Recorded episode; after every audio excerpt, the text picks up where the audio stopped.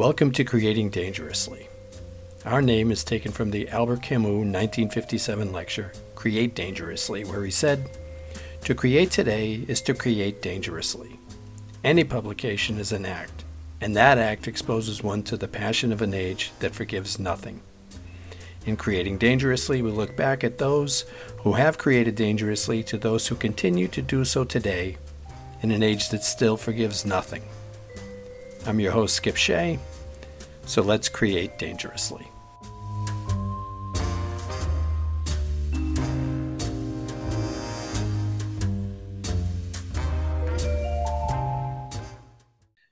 Okay, well, uh, welcome everyone to the uh, premiere episode of Creating Dangerously, sponsored by the Shauna Foundation, uh, 501c3 nonprofit.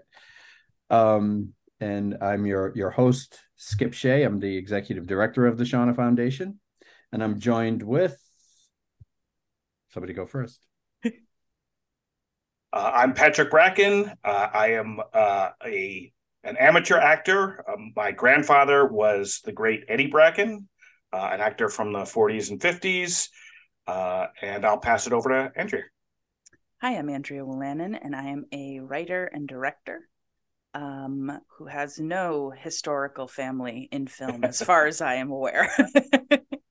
and and I, I, like that Patrick said he's an amateur uh, uh, actor, so he's just outing me to the world that I've never paid him for the work he's done for me.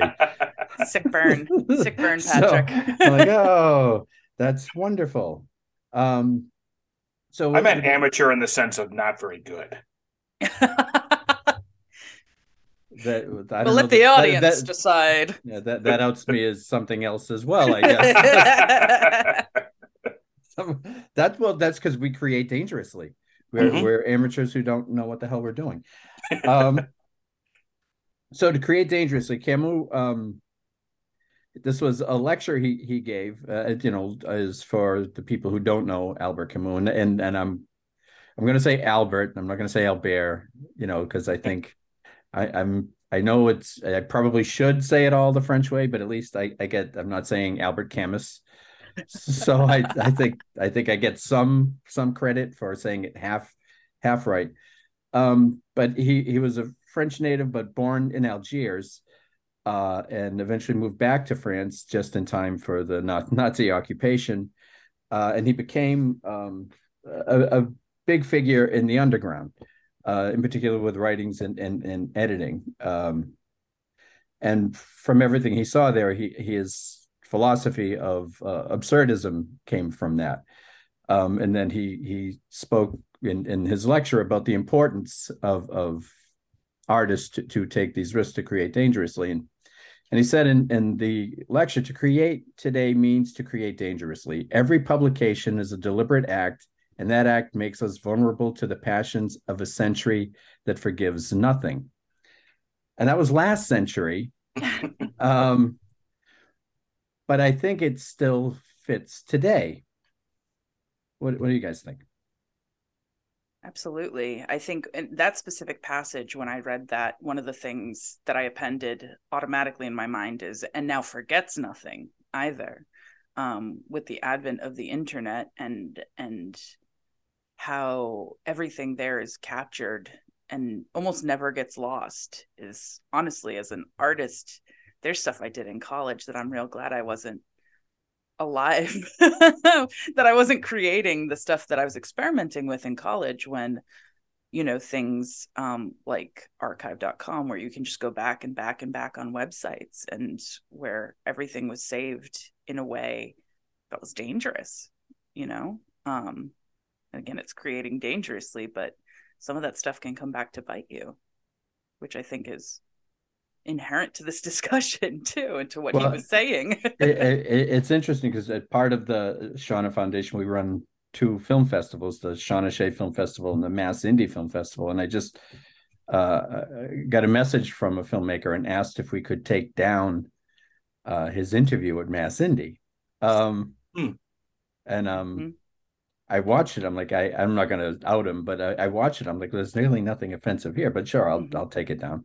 Um, but I, I found so clearly he's there's something he wants erased, um, or not found. Uh, and, and I, and I found that curious.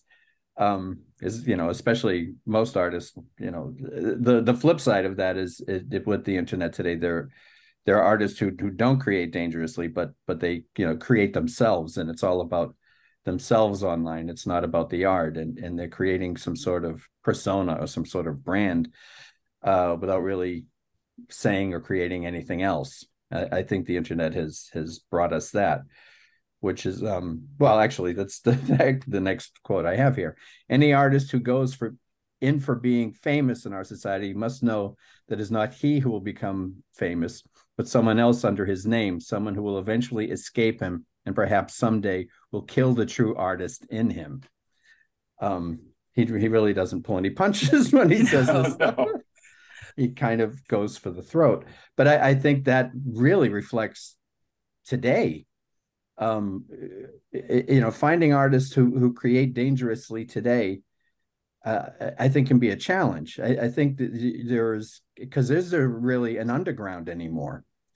Uh, it's hard. It's hard to know because everyone has to promote and before you know an underground you know someone would print flyers and they'd post it around the neighborhood and and you know here's the old abandoned mill where you'll come see the bands um, as they're stealing electricity and i i remember going to those things in providence um, mm-hmm.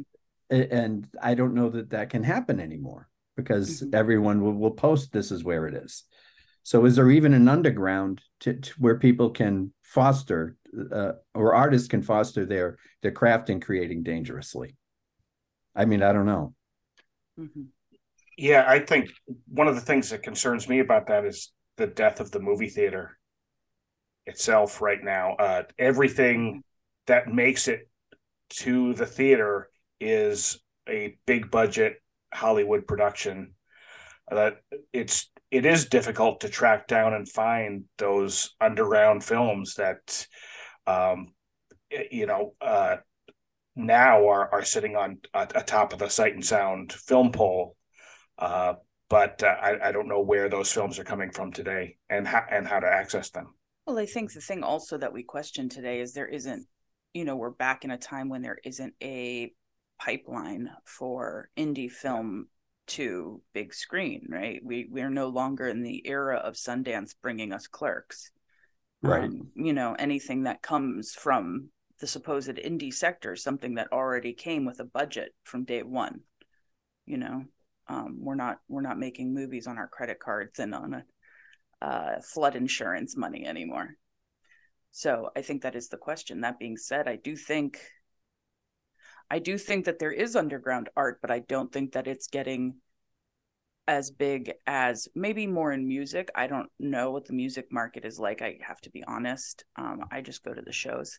Uh, I don't know what the um, path to the top is, but I think um, we're we're no longer in an era where the underground stuff that you do see is going to make it to a broader audience than maybe just locally um, or in small sectors where they know people or where they can get attention. I think, um, you know, but I'm sure Skip has a different opinion on that. Uh, I don't. Um, oh, okay. I, I, I, I don't know either. Um, and, and, and the funny thing is, I, I, I think people, and I don't know if it's post COVID. See, I think people uh, want to to see things. We we we have a, a library poetry t- tour now with the mm-hmm. foundation and you know and it's we we have poets in in the milford library and the uxbridge library and um we were moved to the basement of the unitarian church in uxbridge because mm-hmm. so many people are coming mm-hmm. it's it's a bigger space which mm-hmm. shocked me i mean when we we started the program i i was thinking hey you know if i get two people to start and we build from there i'm mm-hmm. happy so i i think people want want to experience the arts and i think back to camus um our, our his where he was historically and where we are now in some ways are not that different he he mm-hmm. he he, he did this at the collapse of fascism mm-hmm. but we're still somewhat around uh, the rise of of uh, a new wave of of fascism you know and it's not just here it seems to be globally. I mean, we can look look at um, Brazil. We can look at Italy right now. Um, the the the prime minister in Italy was is part of the same party that, that Mussolini belonged to, and it, it's crazy that there's this this need for and and I'll a side note the the the I um in Italy this this whole new movement rise of fascism is is based on um Tolkien's books about the hobbits. Um I'm like what you know that I think that gets to Camus philosophy of absurdism yeah. as well like I a I've never read the books I'm not a fantasy person I didn't really see the movies but um Lord of the Rings things. But I, I don't think that that's about fascism. I don't think that's about having one particular leader who who I tells mean, everyone what to do. Well, there's one ring to rule them all, Skip. So, but don't don't they have to throw it somewhere? That's later. That's later. You're getting ahead of yourself here. Yeah, that's the part I remember. You know, because well, I only I walked in the room and it was being played. I just, I, and uh, God bless anyone who likes it. I'm just, it's not my fantasy's not my thing. Um, and actually, I don't believe in God, so I really can't say God bless you either because that's that's kind of false. But I, I think to create dangerously today. I mean, can someone create dangerously today? Uh, with with the rise of fascism, and and the only things that I see creating dangerously are are like crap comedians who will make bad jokes and then say, "Oh my God, look, they're trying to cancel me. I'm so dangerous." And and they don't even they know they're not going to be canceled. They know that they're going to get pressed by saying someone's trying to cancel me. I mean, yeah. Rose, Roseanne Barr is you know doing this thing. I'm the only one who who is canceled as she's you know promoting a special. Like, mm-hmm. okay, how do you have a special then if yeah. you're canceled? You're not. Um, so we, we don't even have that I can find or see artists today uh, uh, addressing the political climate of, mm. of what's actually happening. Mm-hmm. Um, I mean, maybe like Adam McKay did with um, "Don't Look Up" mm-hmm. or Vice. Uh, right, um, Vice was great.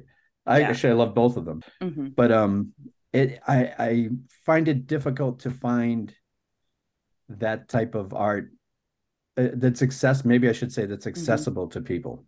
Well, I think the question is, you know, we're not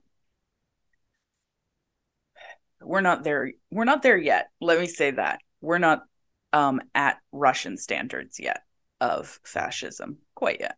But I I think of Pussy Riot and all the issues that they got into, and really any person who is outwardly and loudly queer in Russia, um, the struggles that they're going through. And I think, you know, um, it makes me think of how America's uh, global impression is that we're all fat and lazy, and it's kind of that thing where are we protesting enough? You know? Yeah, and I think you made a really interesting point about when Camus wrote this as they were coming out of fascism, and now mm-hmm. we're kind of drifting into it. I think uh, one of the difficult things about creating dangerously now is that some some fascist governments, even in the U.S. right now, like uh, in in Florida, I would almost consider mm-hmm. that a fascist government. There are removing materials that even discuss racial injustice, that mm-hmm. discuss homosexuality, trans rights, and right mm-hmm. now, so right now, the the definition of creating dangerously has, has shifted so to where you can be considered to be creating dangerously just for creating while trans or mm-hmm. or while while black. Mm-hmm. Uh, uh, it's uh, I, I, think a lot about the Overton window and and how it's shifted and and how that's uh, maybe I wonder how Camus would have seen these times as we're mm-hmm. we're drifting closer to fascism.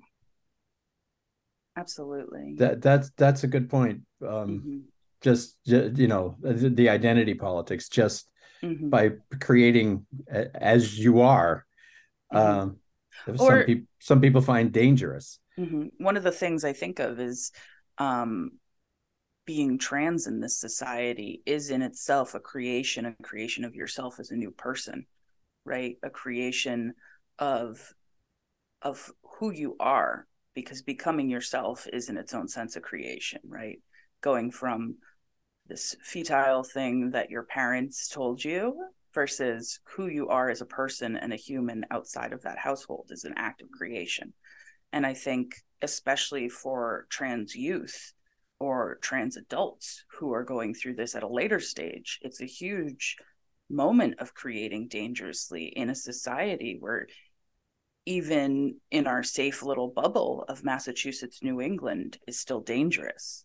Yeah, I, think that that gets falls into maybe you know beyond fascism, but it but it's the, the Christian fascism, um, because somehow they've they've taken a book mm-hmm. and made it so all of anyone who isn't them, um, it, it is is a threat to what whatever it is that they see the world is mm-hmm. is supposed to to be and and I, I that's true i mean I, I, think some people just just by being are creating dangerously mm-hmm. just by being their authentic self which is is uh, you know go to any bookstore and just look at all the sh- shelves of self-help books mm-hmm.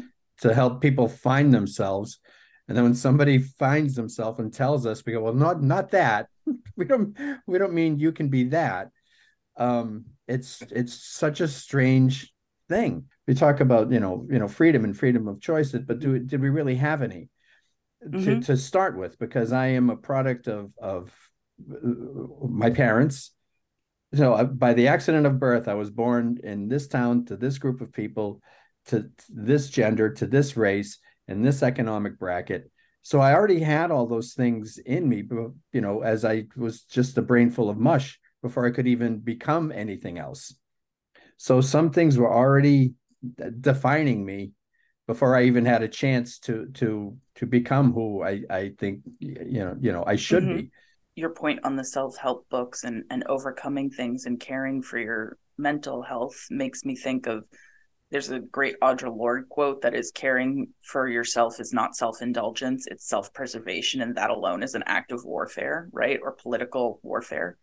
Um, you know, caring for yourself in this society is is rebellious and and learning who you are and overcoming what society does to you yeah i don't even think that's that far afield of from camus he talked a lot in this essay about freedom and what freedom actually is uh, that it's it's not it's not necessarily what we think of that there there there are freedoms in the constraints uh, uh, and, and recognizing those constraints in our lives you you mentioned how you grow up and how that was kind of a constraint on on who you are. I, I feel the same thing. I grew up as a privileged white guy in the society, and I'm only now just coming to grips with what that means and, and the advantages that I had.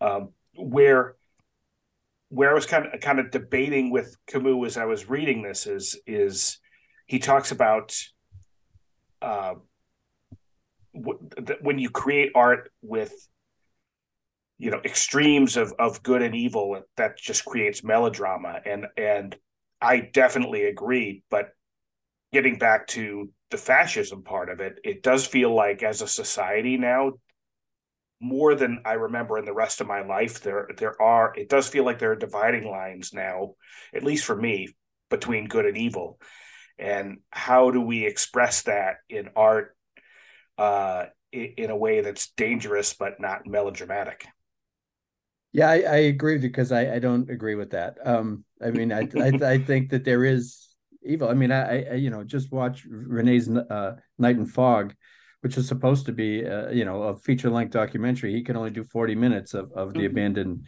um, concentration camps before he it was too overwhelming to him. And if we don't see that that you know was was evil, um, is beyond me. I mean, it, this this is I think creating dangerously in America, this is the problem here, is that we can't look at at the the the crimes and the and the evil of our past and acknowledge it to then move forward.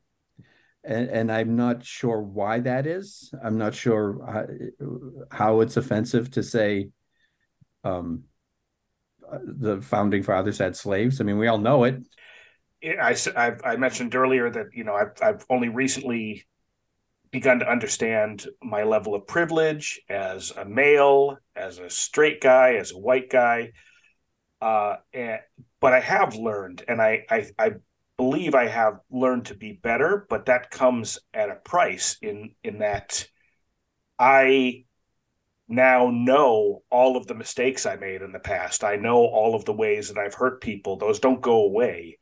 Uh, I I have to continue to live with them, and I think for it seems like for a lot of people it's easier to just deny that you are a person who can make mistakes and can grow and learn because it's mm-hmm. easier to just than having to deal with the fact that you've you've you've messed up and and mm-hmm. that that in in doing so you've hurt people i've i've been in therapy for you know 20 years now 20 plus years so you can insert you can insert your your woody allen joke here but only that joke only the joke about therapy um you know being in therapy forever um so uh, you know i've i've been taught to be introspective um but I had to be taught to be introspective, mm-hmm. which is insane.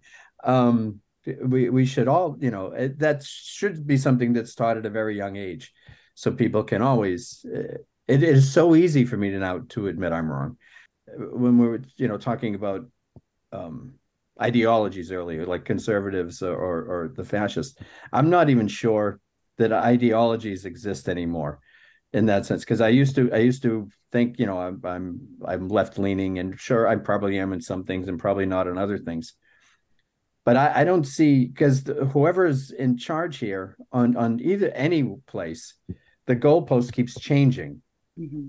Because what a conservative was when i was a kid is not what a conservative is now. No no absolutely it's not so it's more their own identity politics their own i'm a republican and whoever the republican is that's fine or whoever the democrat mm-hmm. is that's fine. But whenever i come across someone that that i don't agree with uh i i, I you know i can't really i don't want to stand fully you know firm in my beliefs because there are tens of thousands of philosophies ideologies and theologies out there and i think it would be arrogant of me to say hey i stumbled across the one that is right with complete ignorance of so many others that I don't even know what they are. Um, so I, I've done my best to try to listen.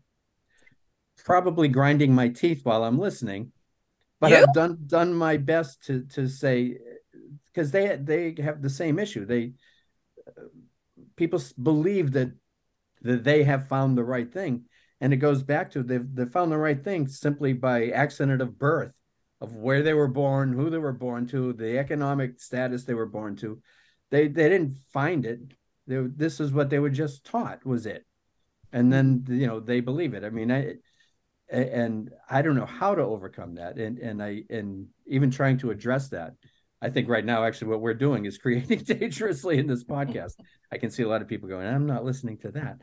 I think you really hit on it, talking about social media and and social media plus the internet you know the the phenomena of the echo chamber where you just keep getting confirmation bias the the internet google facebook instagram eh, this you know what people refer to as like the algorithm right it's it's all a confirmation bias. And this was i worked on a show when i was um, working at gbh called point taken and it was a debate show. And part of my role on that show was as a researcher to do, to research both sides of the debate whether i agree with it or not.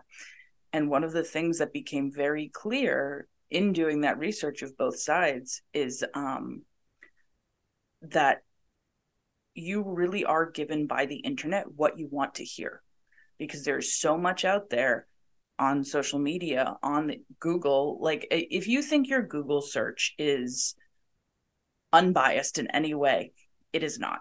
It for a fact is not. And i know like this is this is old news to a lot of people but if you search google for isis the average american is going to get negative articles on isis.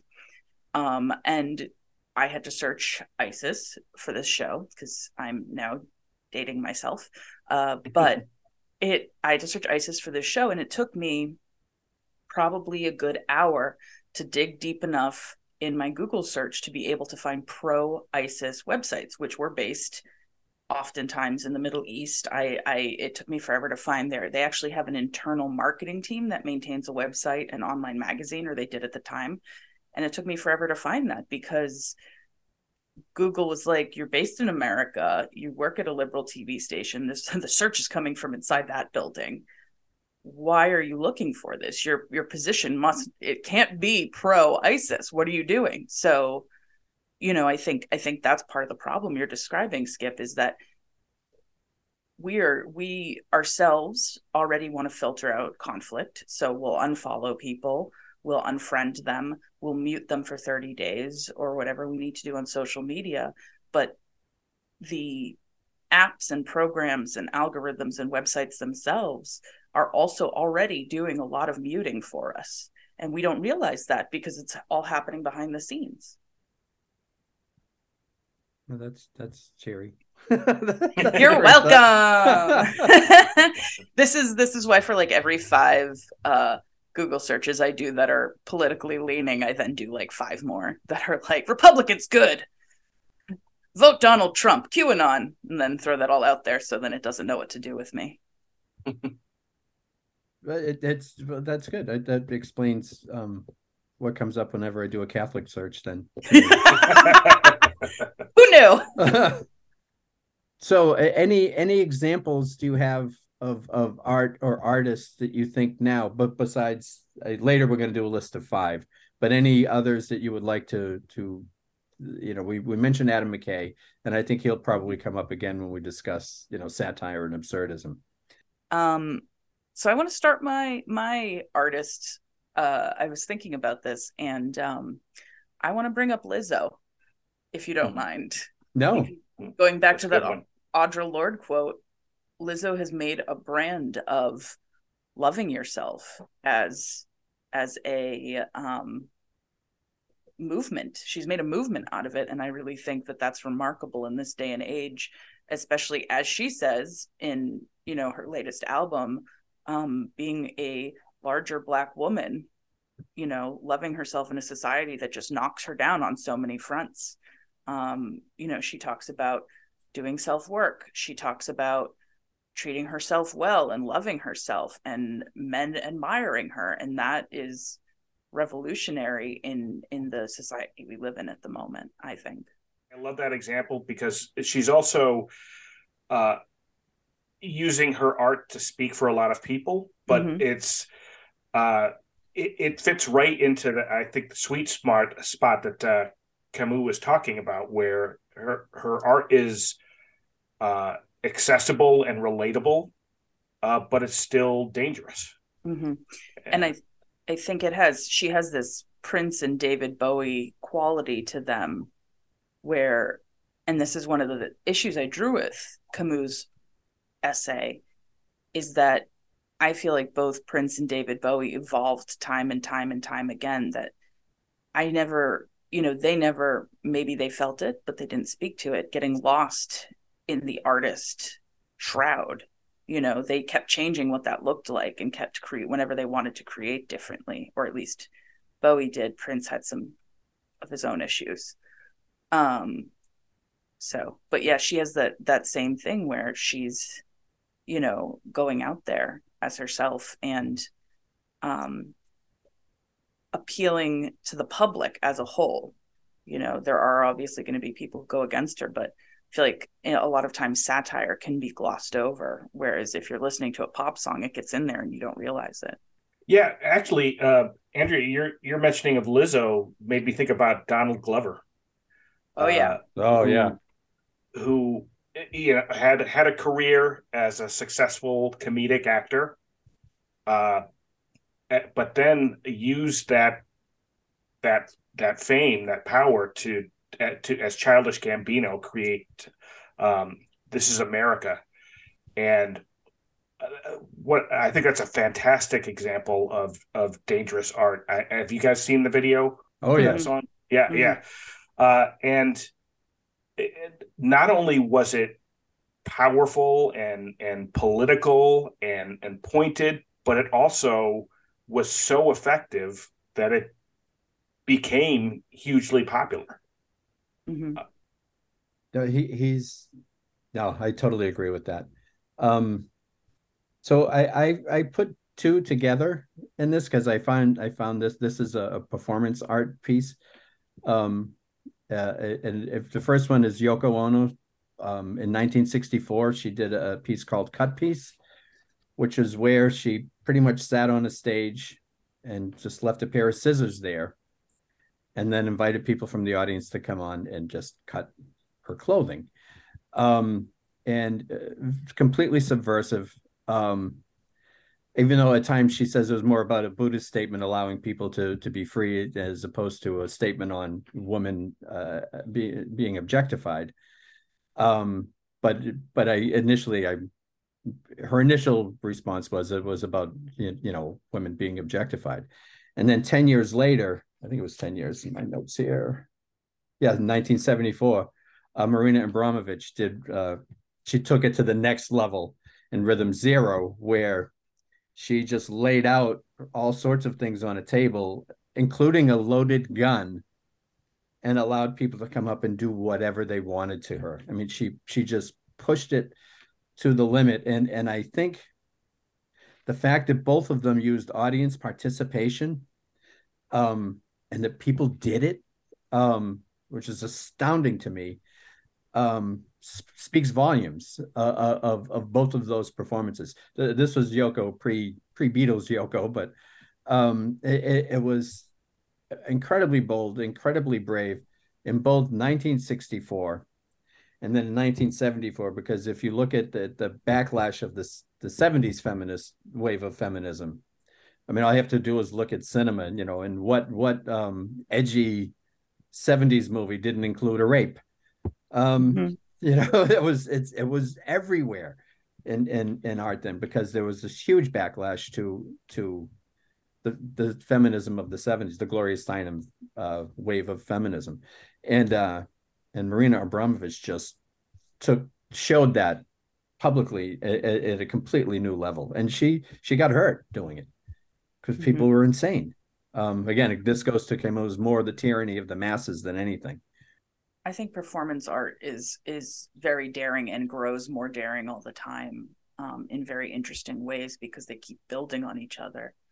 Um, and Abramovich, it's funny because as soon as you mentioned Yoko's piece, I went and, and looked up Marina's um, because I was like, wait, isn't that didn't Marina do something like that? And because all her work is so um, she was one of the people that I was considering to put on my list, and I I'm glad I have backups now. But um she's uh she's amazing as an artist because her work is daring and looks at things from a very feminine perspective in a world that doesn't often care for a female perspective.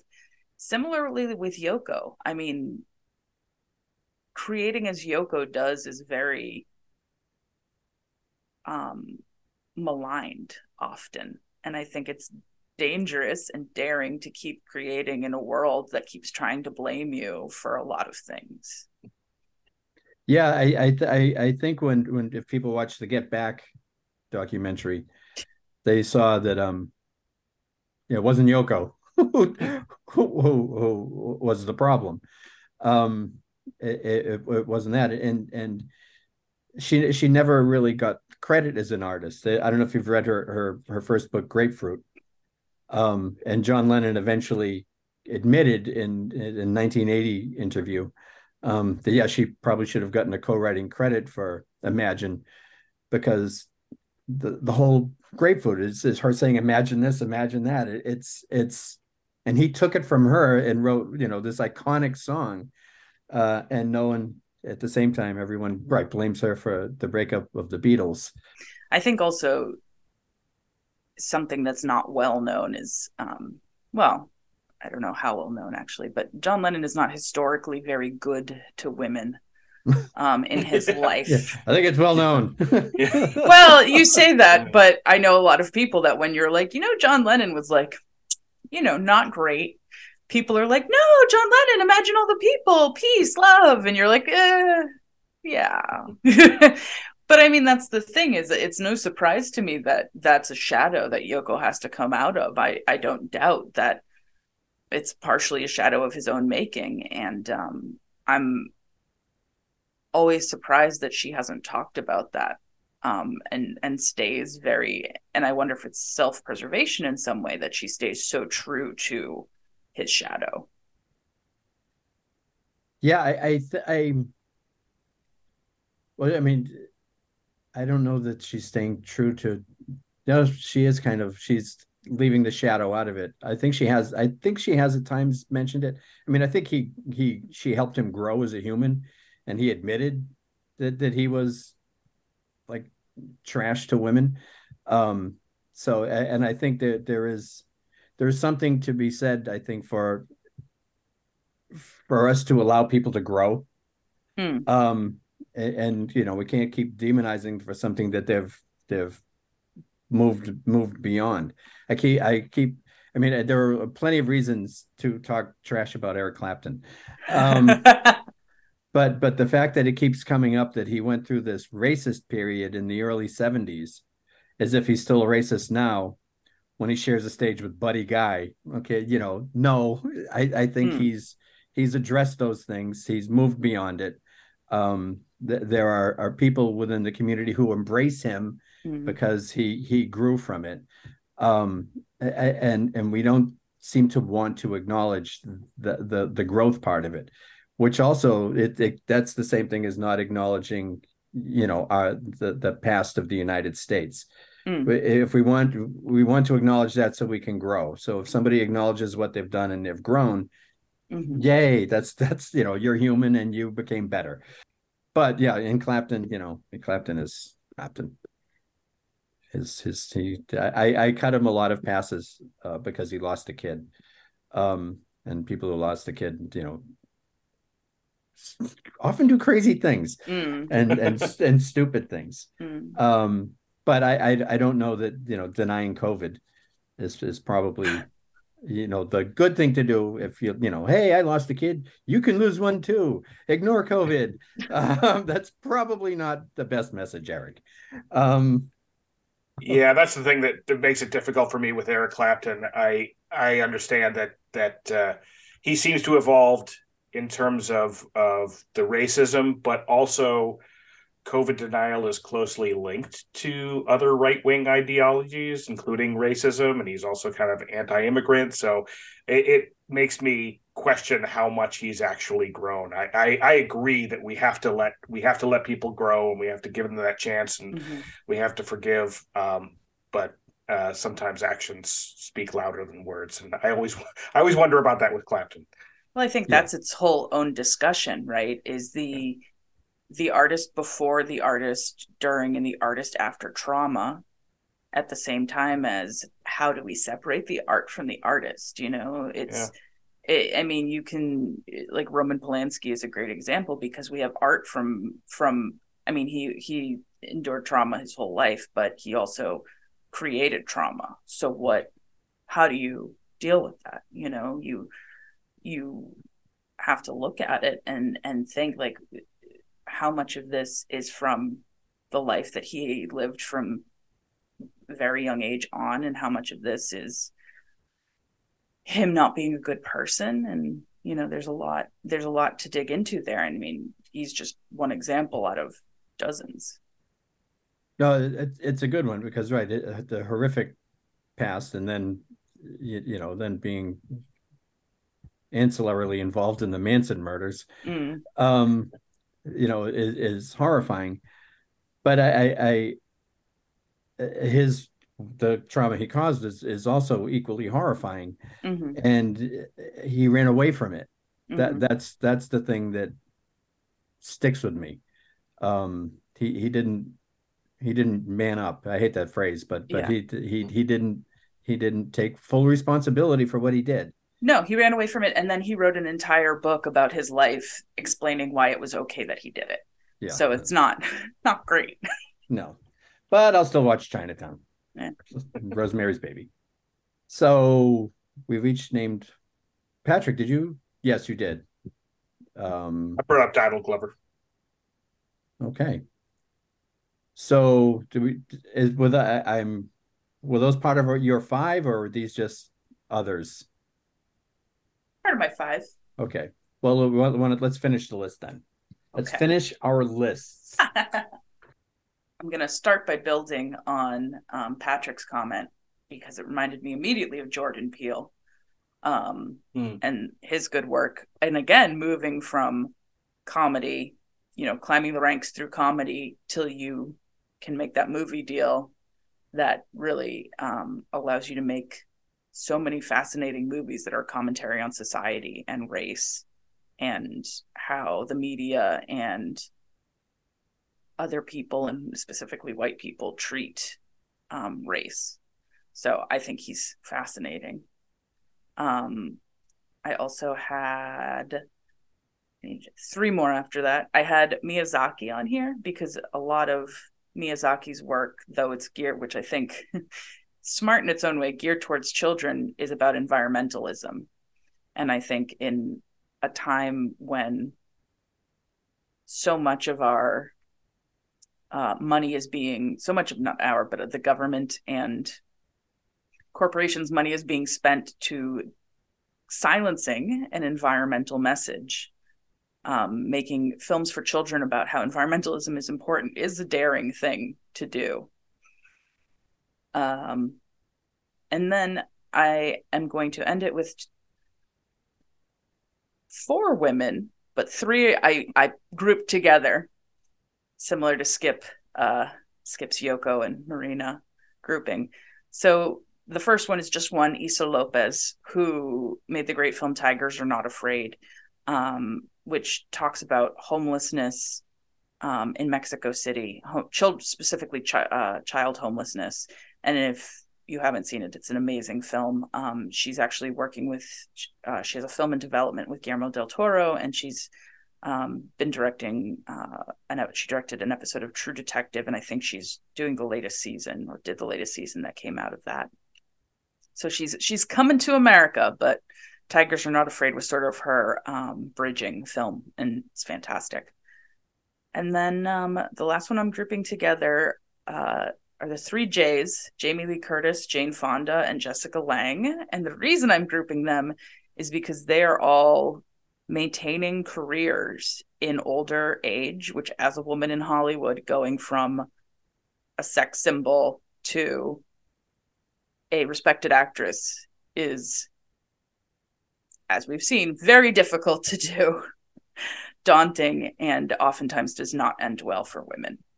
So I, I thought they deserve some respect for that. Oh, absolutely. That that's a that's a, a great one. Um I didn't see 80 for Brady yet, but yeah, that that's uh, I've heard that's pretty dangerous art. I, I think it is. But uh, you know, but they're um the show she did with uh Lily Tomlin again, Lily Tomlin's in Mhm. it, actually was dangerous in a lot of ways. It was. Um, it was Grace and Frankie. yeah, um, great show.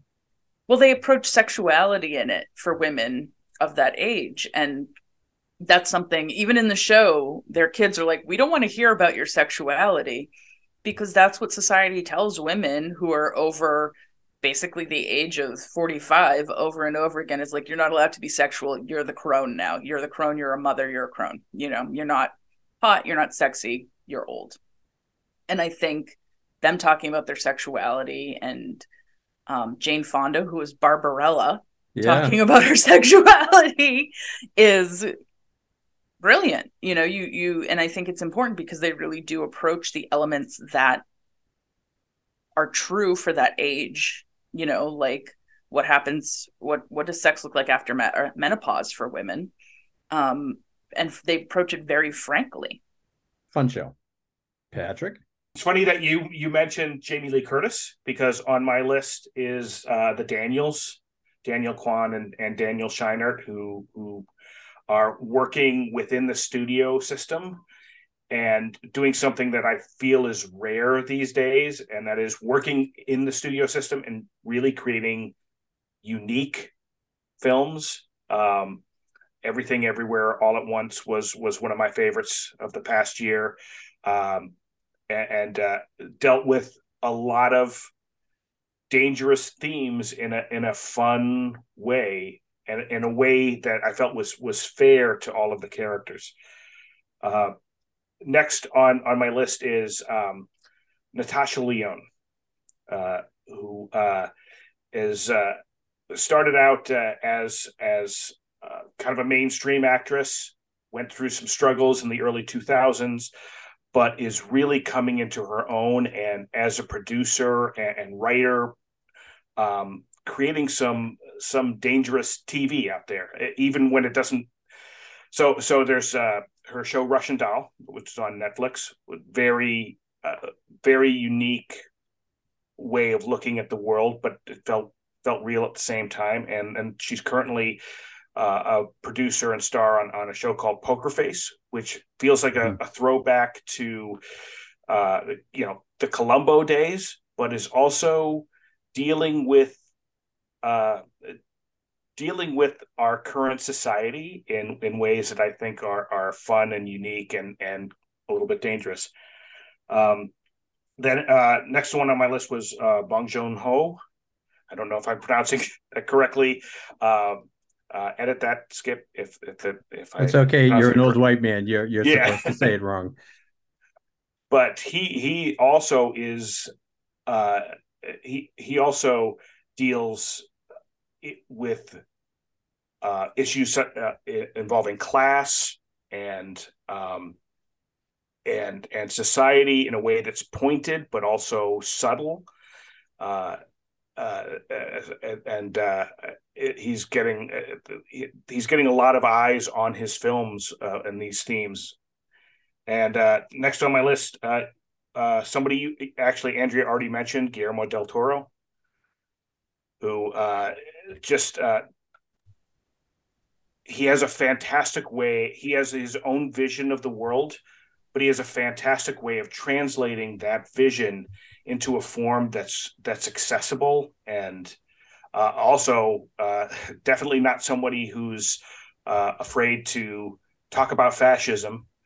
Right. Uh, even even in uh, a children's film like his his version of Pinocchio, mm-hmm. which uh, was fantastic. And then um, the last one on my list, maybe it's just because I recently saw the film and it's on my mind, but Todd Field, who directed Tar, which uh, also deals with a lot of uh, deals uh, with a lot of the uh, of our current societal woes. Uh, but he's he's uh, not afraid to have a twenty minute scene of two people talking and turn it into something that that's entertaining. So that was my list. And Skip, yours that that that's that's good. I mean, you you guys, I'm I'm glad you um, used more current day uh, people because mine mine may not. Um, but it does it does include one, and and I it's Spike Lee, and and I think um, I mean to this day, watching Do the Right Thing again is just it's Oof. just unbelievable how how daring it was and and artfully it's such an artful film. Um but but he's it, it's funny because he's so outside of the system but yet he wants to be acknowledged by the system. You know he, he gets you know he's he's one of the ones who gets uh, insulted if he you know that oscars uh ignore him. And and oscars are just such bullshit anyway it's yeah. all it's all like real bullshit. It's it's it's just money and campaigning. It has nothing to do with art, and art subjective as it is. So there really isn't a best picture. Yeah. Especially I, as we've seen with Andrea Riseborough this year, and the yes. fact that yeah, oh, you campaigned differently. it's a campaign. it's you broke the campaign rules. You know that's ridiculous. You didn't, you didn't spend money to campaign. we no graft for us. Um, but uh, you know, it he it's it's a I I do think that he has a point though, even though I I think Oscar's a bullshit because when I look, he he finally won for the screenplay for BlacKkKlansman, um, the movie that had Adam Driver. Um, but I I absolutely love Da 5 Bloods. I think that's a brilliant movie. I th- I rate that up there with Do the Right Thing, especially the the brave choices where he didn't they used the same actors to even though they were you know like forty years difference, um, and that didn't get nominated for anything, but there's no white people in it. So I thought curious. Um, but he continues to to I, I think put push uh, those envelopes. Um, I uh, I this is a, an odd one because it's more of someone who uh, edited a book, but I put I picked mm. Howard Zinn and the People's History of the United States. I I think um, he created uh, something tangible for us to hold that that tells us more of the American history that that we need to know uh, and that we need to learn. And I think I think he created a, a very dangerous textbook. Um, I have uh, Diamanda Galas, who um, Anna has to leave when I put her records on. Um, Litanies of Satan. I don't know what's that's not a Sunday morning coffee album. Um, but um, but her her uh, Masque of Red Death trilogy uh, that she did during the, the AIDS epidemic is is still incredibly powerful and moving. Mm-hmm. And and lastly, I, I did Michel Duchamp, uh, and in particular his his uh, sculpture, The Fountain, which is a urinal, um, uh, and and it was he was a big part of the Dada movement, which was uh, created at the rise of fascism, which is where we are now. That's why I saved him for last. Um, and and it was uh, basically you know an arts movement that where, and I think we'll discuss it in the next episode a little more. But it's where um, they use nonsense as a way to make sense of a word, the world that doesn't make sense. Um, and it's I I wonder where is where is the new Dada movement because we are definitely in a time where nothing makes sense um, you know, David Byrne stopped making sense. Actually, he his um, uh, I Zimbra is uh, that his song I Zimbra is based on uh, a Dada poem. Um, but um, yeah, so th- those are mine. Uh, I'm I'm glad um, the ones you guys picked because they're so present. So we are seeing actual people today who are creating dangerously that that I, I think we need to celebrate. And and when um, there will be links uh, later for everyone, whoever anyone we've mentioned, you'll be able to link to them uh, on on our website. And um, thank you all very much. Uh, we are our next episode is actually it delves into uh, uh, the philosophy of, of absurdism and satire, uh, which is I think a big part of absurd. Oh, look at that! I look like I'm like I'm ending a news show. oh, good night and good luck. Yeah, yeah, yeah. Really, you need all the luck you can get. Um, all right. Uh, th- any any final words, you guys? No, thanks for having us. Yeah, right, no, thank right. you. All That's right. something you say at the end of podcast, right? well, I'm I'm always going to have you because you guys are always on. So, um, thank you all, and we'll see you next time. May I have your attention, please? I think you all remember the bargain we made about staying all night. No such deal, Vincent. Go home.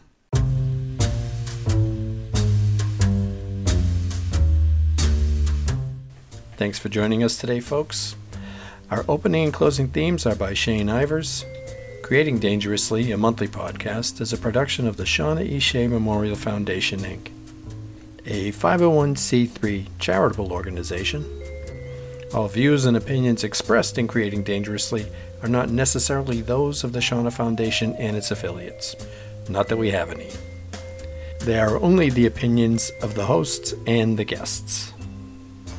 See you next month, and remember keep creating dangerously.